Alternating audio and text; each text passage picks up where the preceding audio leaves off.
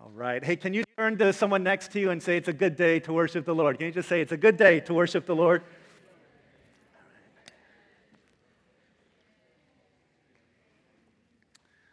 All right. Uh, I bring you uh, very important news, good news of the gospel this morning as we've been studying through uh, the letter written by the half brother of Jesus. Uh, we're going to be continuing in our study in the book of James. If you're new here, welcome, welcome, welcome. Thank you so much for being the church and for bringing it into this room. If you're traveling for Memorial Day, wherever you're coming from, if you are a guest online or here in person, we welcome you in the name of the Lord. I want to share with you how I got $500 recently. All right, maybe this will help you, maybe not, but I just want to share it because it's an important part by way of introduction to what we're talking about today.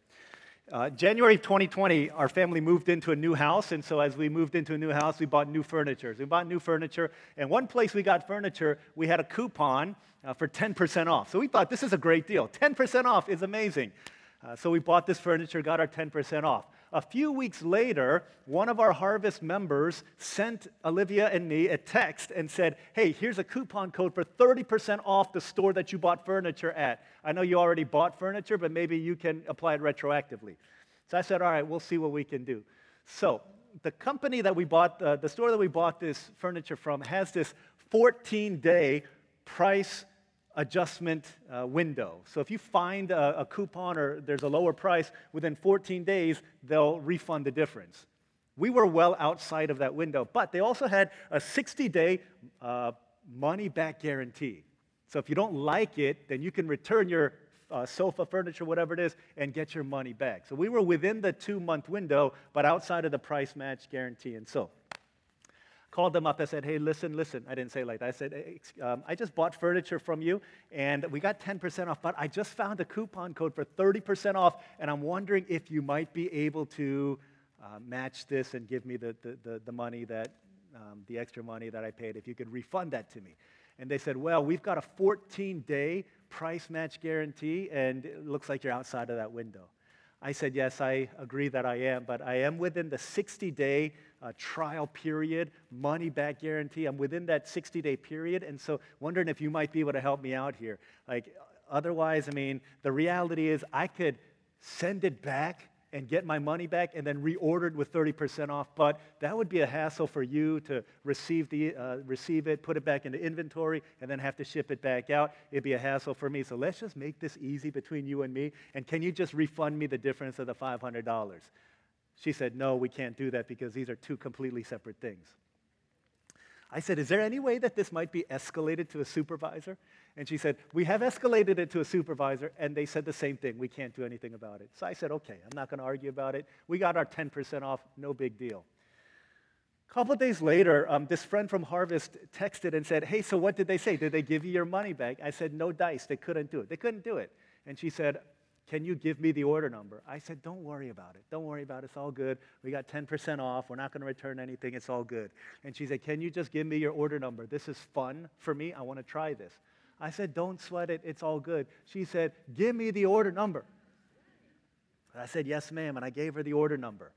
Came to church the next Sunday, not thinking much. Right? She's good with her words, but I'm not thinking much. Sunday, we see her. She didn't say anything. So I was like, All right, I guess she didn't get anything. Monday, she sends us a message and says, Oh my gosh, I totally forgot to tell you. I totally forgot to tell you that I got you your $500 back. I was like, What? I, I remember telling Olivia, I said, Listen, if I got somebody $500 back, I, the first thing I'd do as soon as I got off the phone, be like, Yo, I got your $500 back. But like, I forgot to tell you. Apparently, she does this all the time. I said, what you, How did you do this? Like, how'd you do that? And she said, I just sweet talked them with my words.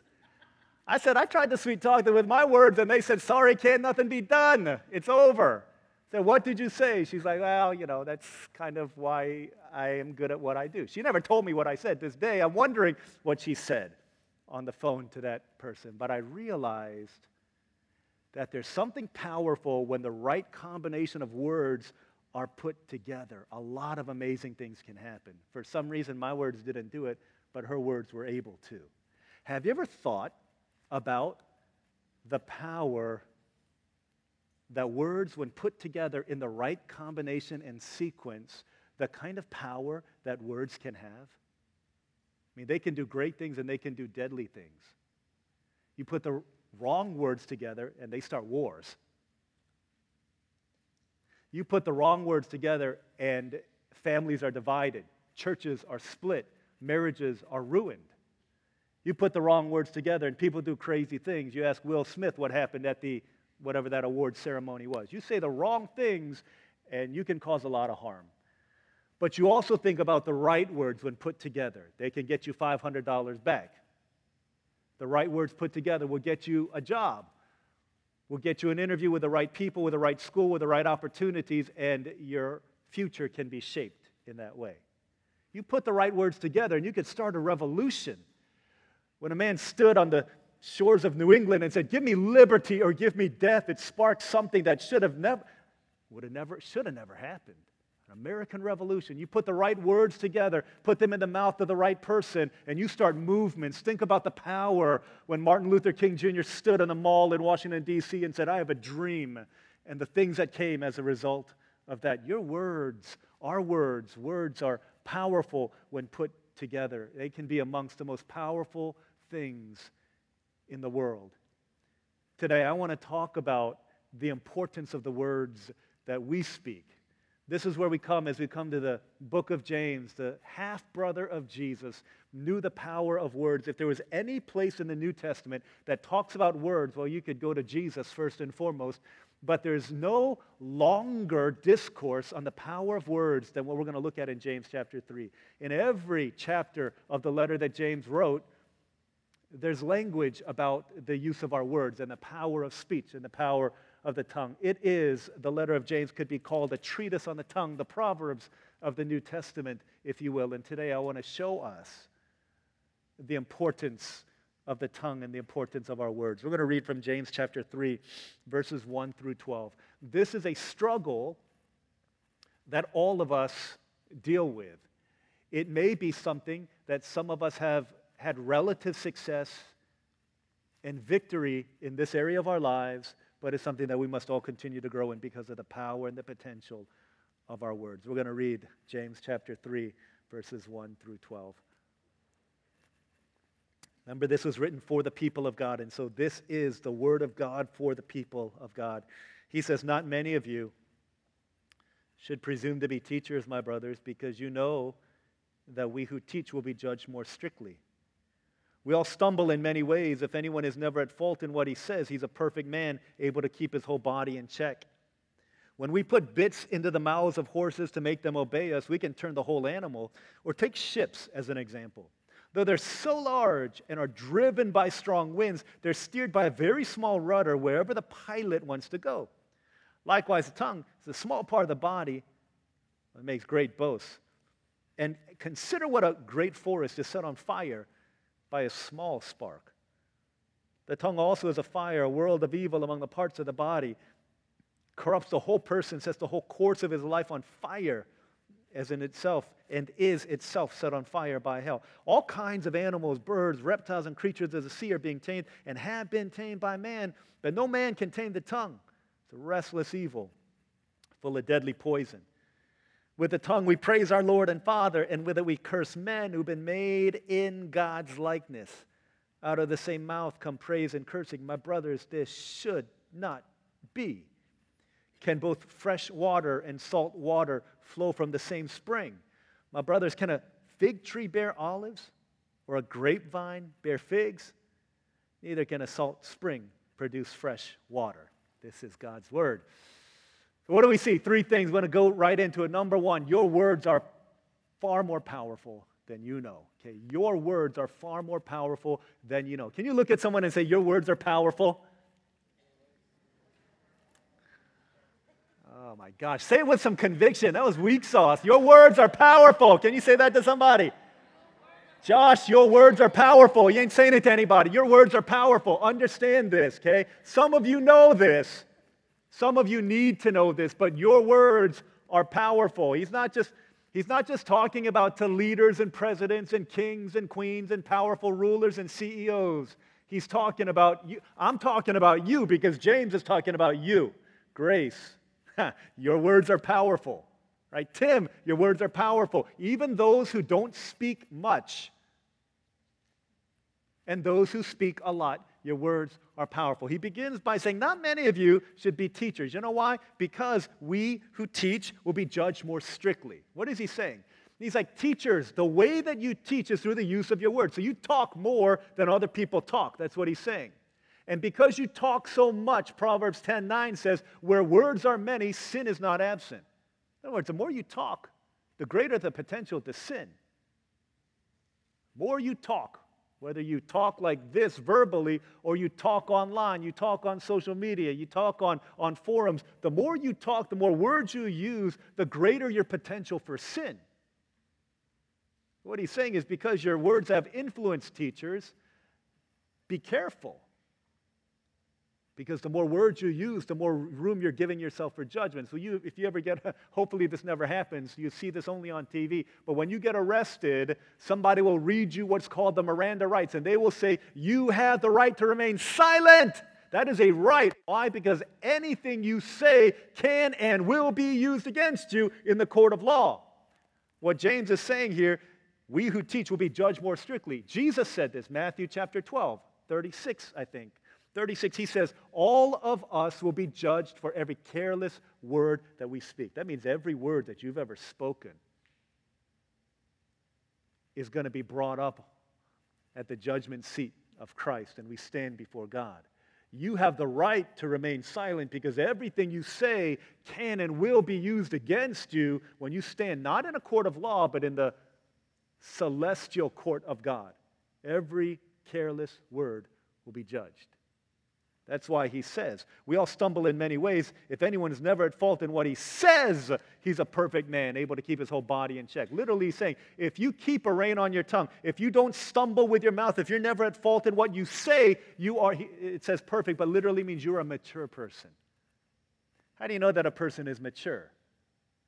There's wisdom in what they say and wisdom in what they don't say. There's wisdom in their speech and there's wisdom in their silence. That's one of the sure indicators of your spiritual maturity.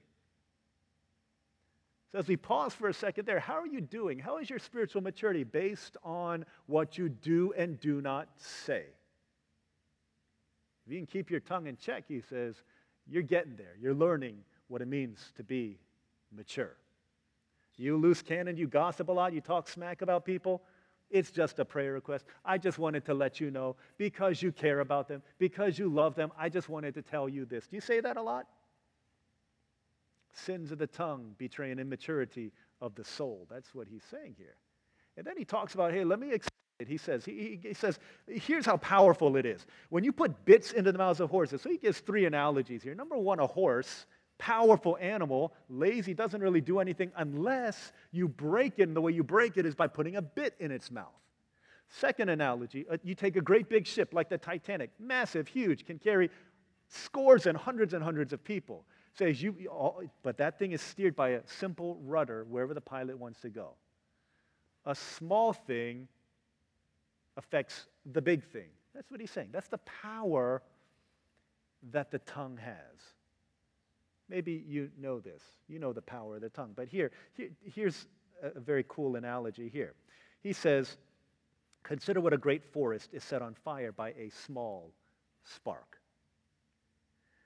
If you Google terrible forest fires or something like that, you will find story after story of forest fires that have raged on and on and on and on and on. You see pictures of them on and on and on. You could find them. And when you find the source of it, what was it? Typically, it was a little spark, a little runaway spark from a campfire. It was a 46 year old woman who was smoking in a forest in South Dakota. The cigarette had died. She threw the butt over her head into the forest, and bam, 800,000 acres of the forest were burned down for two weeks in a row because of one rogue cigarette butt thrown over her shoulder. He's saying, This is the power of your words. Even the words that you just flicked over your shoulder that nobody really cares about. I didn't really mean it. I didn't really mean that she was that weird looking. I didn't really mean that he was awful at that. These offhanded comments, you've heard them before. Things that maybe you said and you've forgotten about, but somebody, somebody remembers them.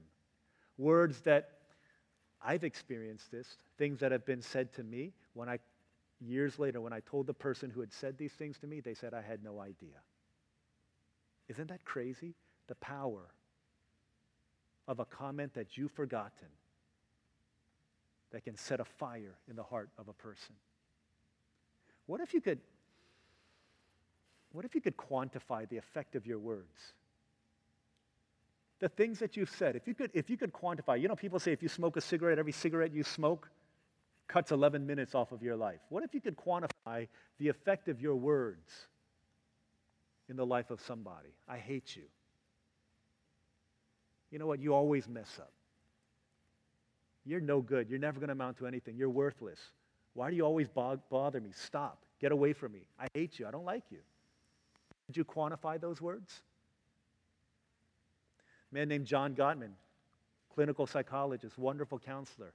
He did his best attempt, and this is called the proven principle of marriage. He speaks on, on, on, marriage and many other things in many places, and, and I've quoted this often. This is huge. This is a good diagnostic for me, a good corrective for me.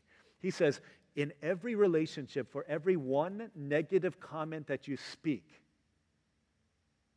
do you know how many positive comments you need in order to counteract the effect of it?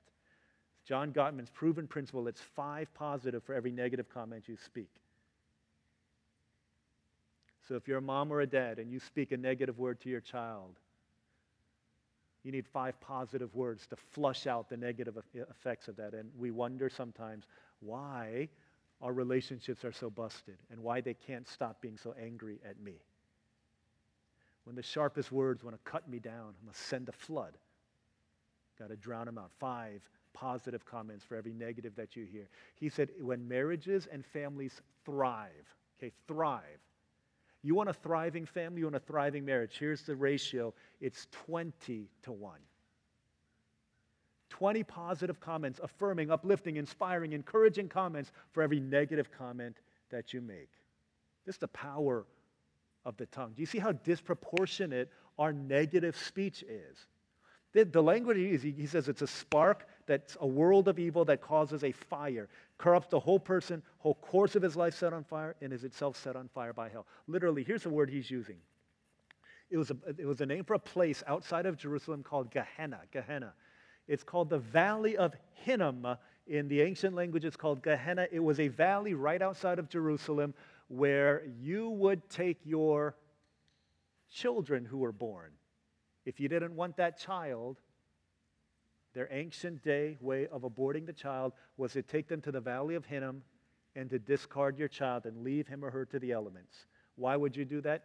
If you didn't like it If it was born the wrong gender, born with a defect, it was born sick, whatever it was, if you didn't want that child, if it was an inconvenience to you, this is awful, okay? This is abortion 2,000 years ago. They'd take him to the Valley of Hinnom and they would burn the child. This is what they would do with dead animals, carcasses, dead bodies. They would burn them in the Valley of Hinnom with the trash and the refuse that was taken out of the city. In the Valley of Hinnom in Gehenna, this is where fires would be burned and it was symbolized as a place of destruction, death, disturbance, and decay. It smelled awful, and the fires of Gehenna were constantly burning because more and more trash was thrown in there. Here's what James is saying some of our mouths, some of our mouths are treating people like the refuse of Gehenna. The way that you talk to people, the way you talk to your parents, your friends, your children, your cousin, the person who cut you off, the person that you don't like, the person who stole your girl. The way you talk to people, he's saying you're setting some people on fire and treating them like the trash in the valley of Hinnom. What is your mouth telling you about the way you see people and how you value people? See, James is saying you've got an option. Okay, one of two things are going to happen, and this is what the Proverbs say. Either you will bring heaven down through the use of your words, or you will bring the fires of hell up through the use of your words. So, what are your words communicating to the people that we say that we love? Can I tell you something?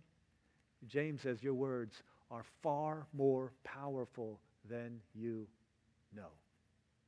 It's the first thing that we see. The reason why is the second thing. The second thing that we see that your words have power to create reality and to shape destiny. Okay, think about this, okay? When you put bits into the mouths of horses to make them obey, you can turn the whole animal or take ships so large, driven by strong winds, steered by a very small rudder wherever the pilot wants to go. He's saying this tiny little thing, okay, understand, this tiny little thing can shape the destiny of a great big thing. A horse, a ship. The entire destiny and direction of that huge thing is shaped by a tiny little thing. What he's saying is that your tongue has that kind of, it's, t- it's tiny, it's small. It's a two ounce slab, as one person says, of mucous membrane, and yet it has power to shape the destinies and to create the realities of people that you talk to. Why is this the case? Because you and I, every single one of us, are made in the image of God. That means there are certain things that only we can do amongst that's unique to all of creation. What are some of these things? One of the things is that we use words just like God did. Do you remember when God created all things? What did he do? He didn't, he didn't use Play Doh and make things. He spoke, and reality came into existence. Because through words, God was creating realities made in the image of God. We have the use and the faculty of words in ways that no other part of creation does. The trees do not speak the language of God, not in the way that we do. God didn't give the Bible to, for trees. He didn't give a Bible for reptiles. He didn't give a Bible for iguanas. He gave the Word of God to the people of God because through the agency of words, we are made in the image of God and we can create reality and shape destinies the way that God also does. Through the words that you use, you may one day get married to a person, your destiny being created there. Through the words that you use, you will write, you will speak, you will stand before, you will, de- you will defend a dissertation, and you'll get the kind of a job that you want. Your destiny is being shaped. Your destiny is shaped, by and large, by the words that you say. What you say is what you are.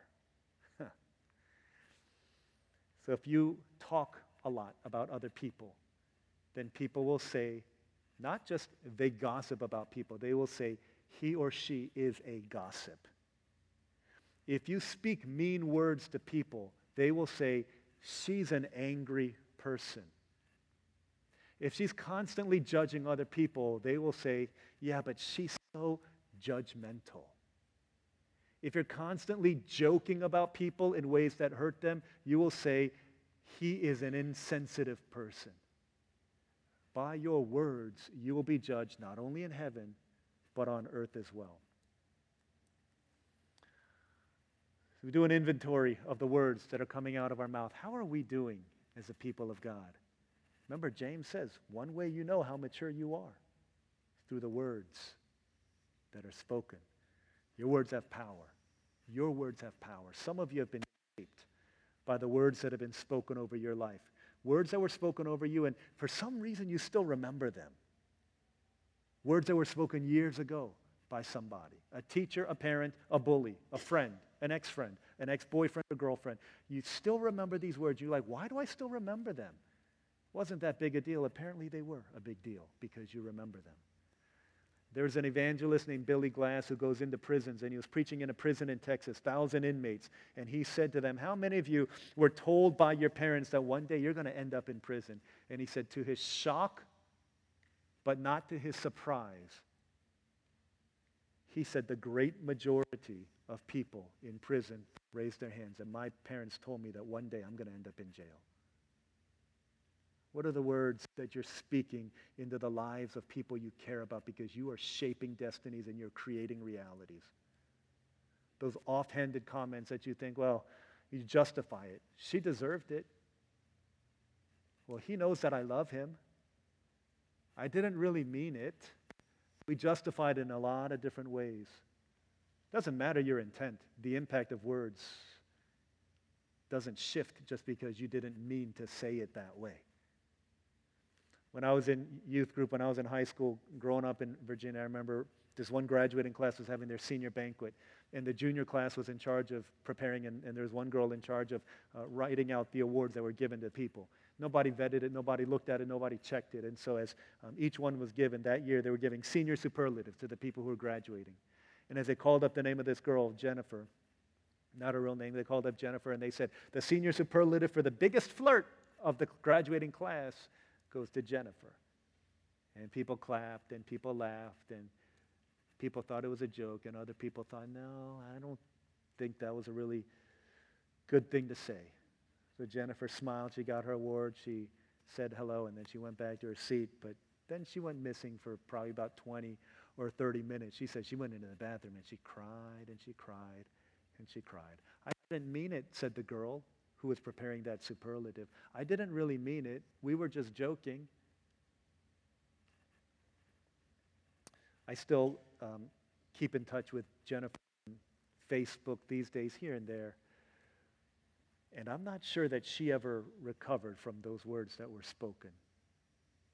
I'm sure, I'm not sure, but I would maybe it wasn't just those words, but similar words that were spoken over her, continually shaping the way that she's living now in her 40s. It's a powerful thing that we speak to be able to create realities. You remember these words, don't you? I remember words that have been spoken over me, but I also remember. I also remember, and it's strange as I was preparing this message, why do I remember some of the things that I do remember? Certainly hurtful words I remember, but I remember certain things that were words of blessing and words of life that were spoken into my life. I remember my second grade teacher, when we were doing an assignment, she was talking. I was in a second grade class, and then I got shifted to a new class. I was in Mrs. Young's class in like early in the school year, and I remember Mrs. Young talking to my former teacher, and I remember to this day, she said, Yeah, he doesn't talk much, but David is a whiz in math, what she said. I remember her saying that. I remember an older brother in college when I was far from the Lord, my freshman year in college. I remember him saying to me, There are no limits to what God can do through your life. If you would commit your life to Him, there are no limits to what God can do through your life. I remember when I was finishing seminary, one of the requirements for ordination was I had to go and get career counseling through somebody. And I remember at the end of the career counseling, I took a battery of tests, did an interview, and this old man looked at me and he said, You know what, David? You're a very promising young man. You've got a bright future ahead of you. I don't know that man's name. I remember the office in which we sat. I don't really remember what he looked like, but I remember those words that were spoken over me. I remember my own, my, my brother my older brother saying to me one day after I preached the sermon, he said, You know what? I get so proud when I see you doing what God called you to do and what God put you on this earth to do. I get so proud of you. I remember Olivia saying to me, I will follow you wherever you go. I remember these words of blessing. Words of blessing that we remember because they speak life into our soul. Your words are powerful. Your words are powerful. You don't need to be a leader, a pastor, a teacher, a parent, uh, a, a, an authority figure. Your words, where you are, who you are right now, your words matter because your words have power to create reality and to shape destinies. It's the second thing that we see. The last thing that we see that your words reveal your heart. So the healing of your tongue comes through your heart. Some of you are thinking to yourself, man, why can't I control my tongue? You've heard this before, right? We need to think before we speak. Have you heard that before? I think many of us have. We heard it in elementary school. Think stands, it's an acronym. Before I say something, before I say something, I need to ask myself, is it true? Is what I'm about to pass on to somebody else, is it true? Or is it just hearsay? Is there a possibility that it might not be true? Did I hear this from someone who told someone who told someone who told me? And then I'm going to pass this on. Is it true? Do I know that it's true? Is it helpful? Does it help anyone? Why am I telling them this? Like, who's it helping? Why do I need to say this? Is it inspiring? Might be true, it might be helpful in some ways, but does it inspire people? Does it make them better? Is it necessary? Do you need to say that? Hey, do you have to say that? Sometimes silence is okay. Oh, I just, why did I say that? Oh, I just need to fill the silence. It was getting awkward. Sometimes silence okay. Better for you to say nothing than to say something that is not necessary Is it kind? Think before you speak. I know you know this, I know this too, but you know what? When push comes to shove, a lot of times I say things without thinking. And the problem with our words is like when you squeeze a thing of toothpaste, you can't put that toothpaste back in. Same thing is true of your words. Have you ever been like the Apostle Peter and been like, dang, I don't think I should have said that. I shouldn't have said that. And you kick yourself as you're driving home. You're like, man, why did I say that? Why did I? say? So dumb. So hurtful. I've said things like that. I say things like that all the time. I don't talk that much either. But sometimes when I say things, I say things that I regret, stupid things. I try to restrain, but what's my problem?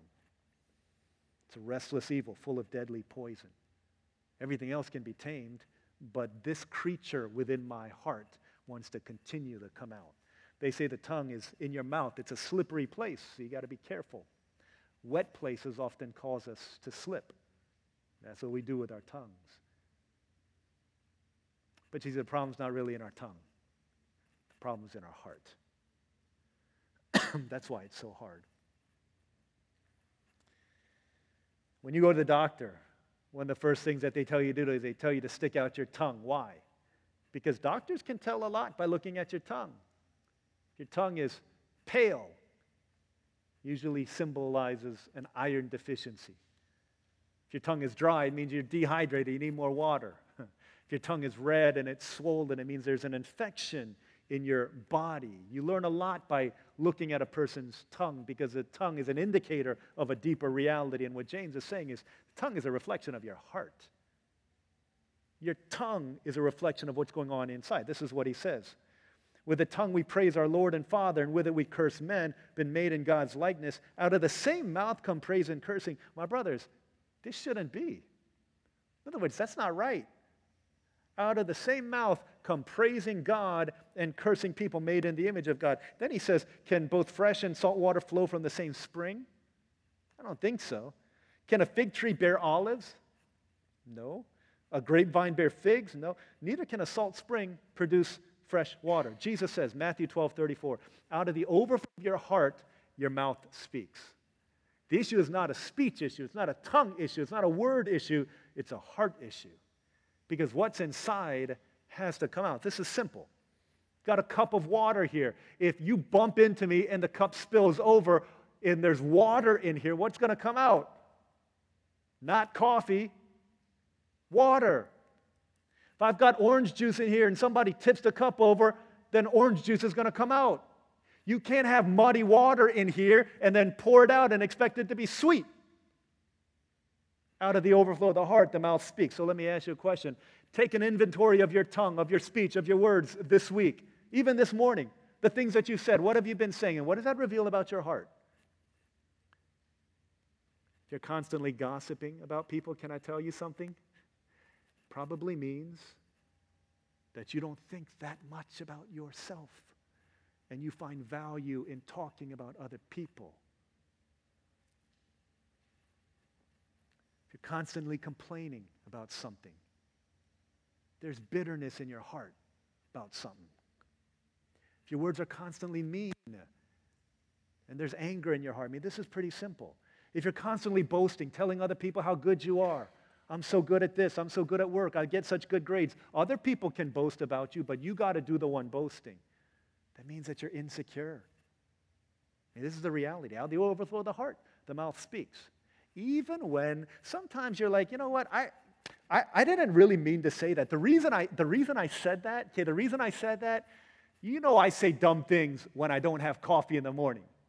You know the reason I said that? I just, man, I only I was going on three hours sleep. I, I say dumb things when I when I when I don't get enough rest.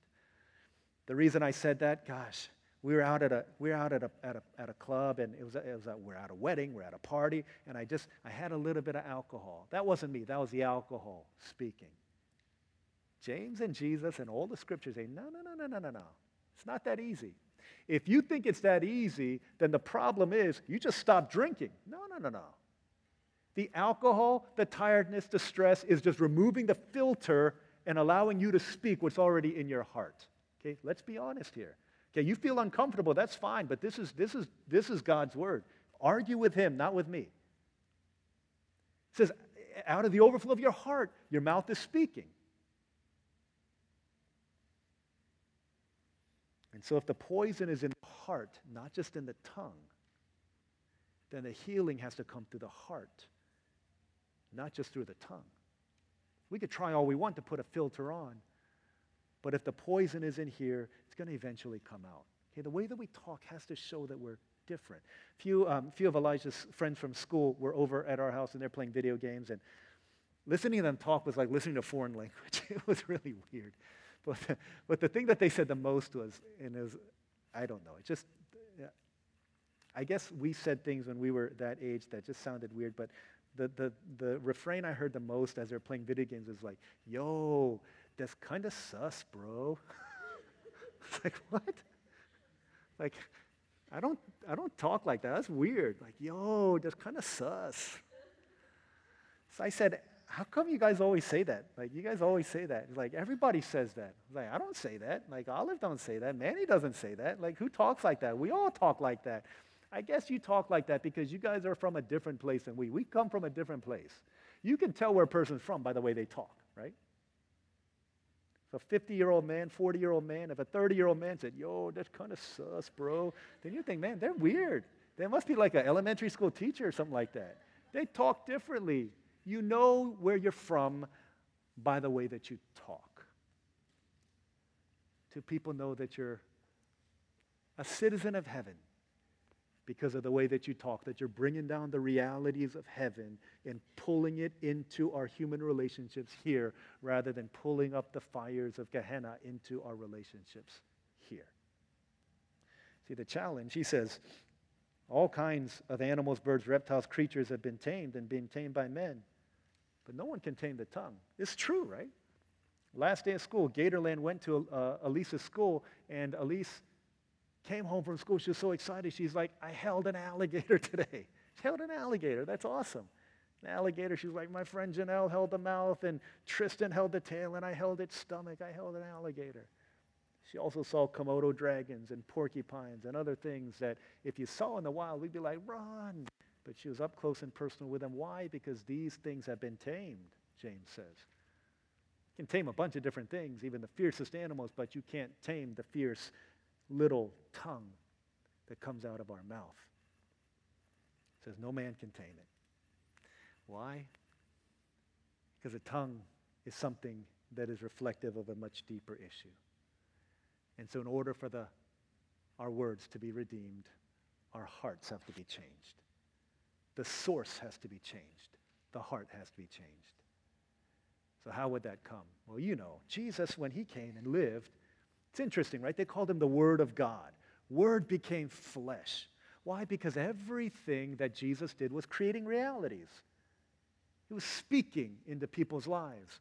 To a woman who was condemned because of her adultery, he spoke freedom, redemption, forgiveness.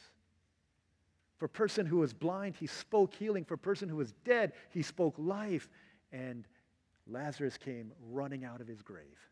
Right? Jesus, through his words, was constantly giving life, bringing heaven into this world, and calling forth realities and, and shaping the destinies of people. It's an interesting thing. The more important a person is, the more they think they need to talk. And sometimes it's true. Presidents need to talk, kings need to talk, leaders need to talk, CEOs need to talk. But you ever been in a place where it's just, you know, we're just a group of people. Titles don't mean anything. But you can tell who the person, the person who thinks they're important is often the one who's talking the most. It's the way it was in the ancient world, too. In the ancient world, it was a lot more codified, though. They said if you've got, if you're a leader, if you're a king, if you're a ruler, if you're a, a, rich person, then you have more words that you're allowed to say. So it was the poor, it was the slave, and it was the woman. In that day, unfortunately, who were called to be silent. And so here's Jesus. You remember maturity in your language is knowing what to say and what not to say, when to say it and what, when not to say anything.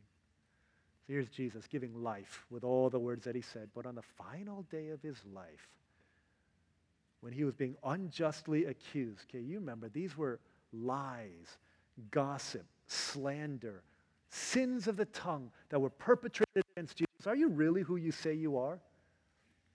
Defend yourself, said Pontius Pilate. Speak who you are. Is it really true? And the answer that Jesus gave was silence.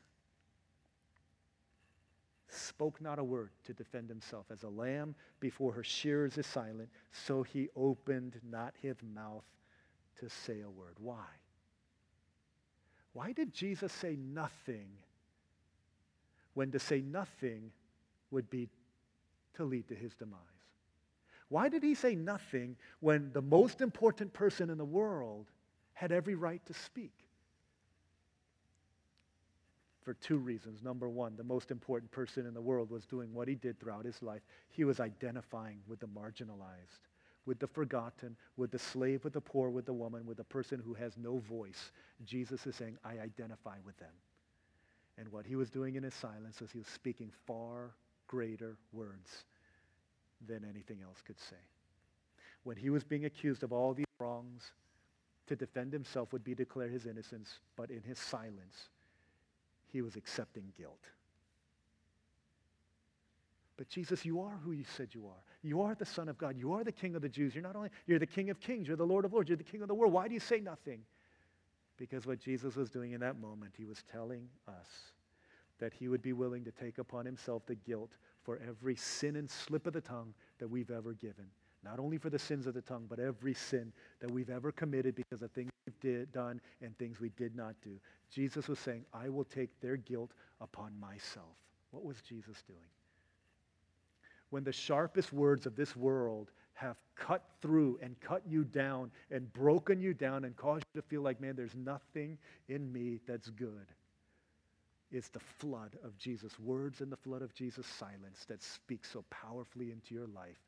His words drown out, flush out all of the gunk and all the filth so that fresh springs of water could flow out from us. And in his silence, Jesus was saying, You are forgiven in his silence, Jesus was saying, You are loved. In his silence, Jesus was saying, I identify with you. In his silence, Jesus was saying, You are accepted, you are approved, you are cherished, you are welcomed, you are embraced fully. In his silence, Jesus was saying, I see a promising young man or woman in you, despite what anybody else says. In his silence, Jesus is saying, You are declared righteous. I will go with you wherever you go. In his silence, Jesus was saying, I'm so proud of you. In his silence, Jesus was saying, You, when, when you do what you do, I'm so proud of you.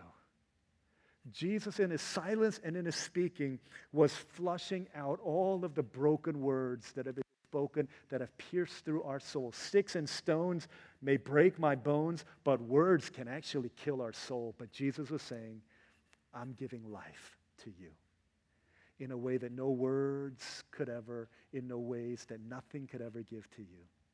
What Jesus was doing was he was flushing out and giving new life to give you the power to control your tongue by giving you a captivated heart.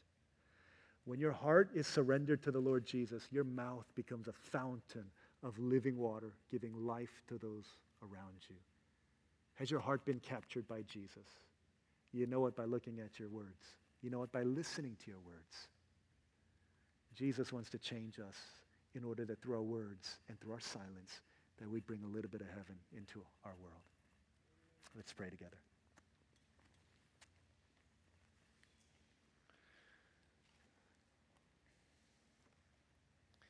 You know, through our words, I know that many of us, myself included, have caused a lot of harm.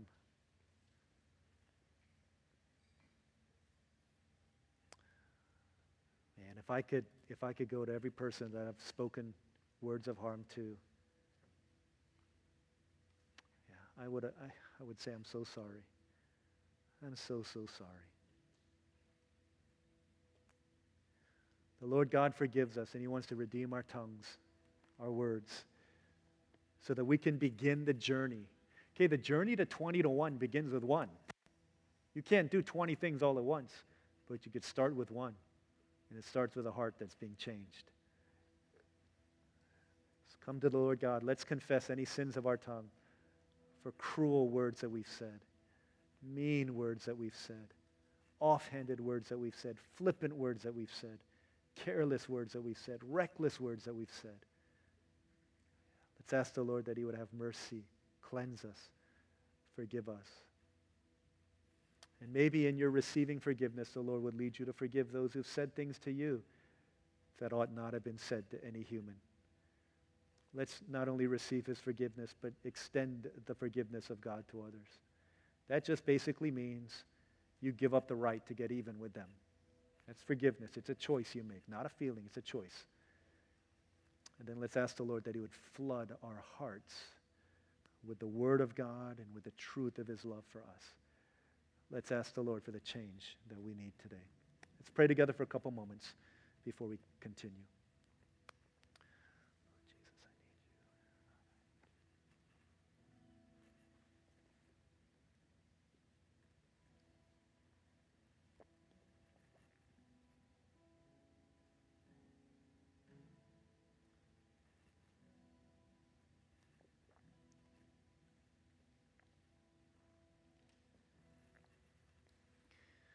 Father in heaven, we ask that through your Holy Spirit you would change us like only you can.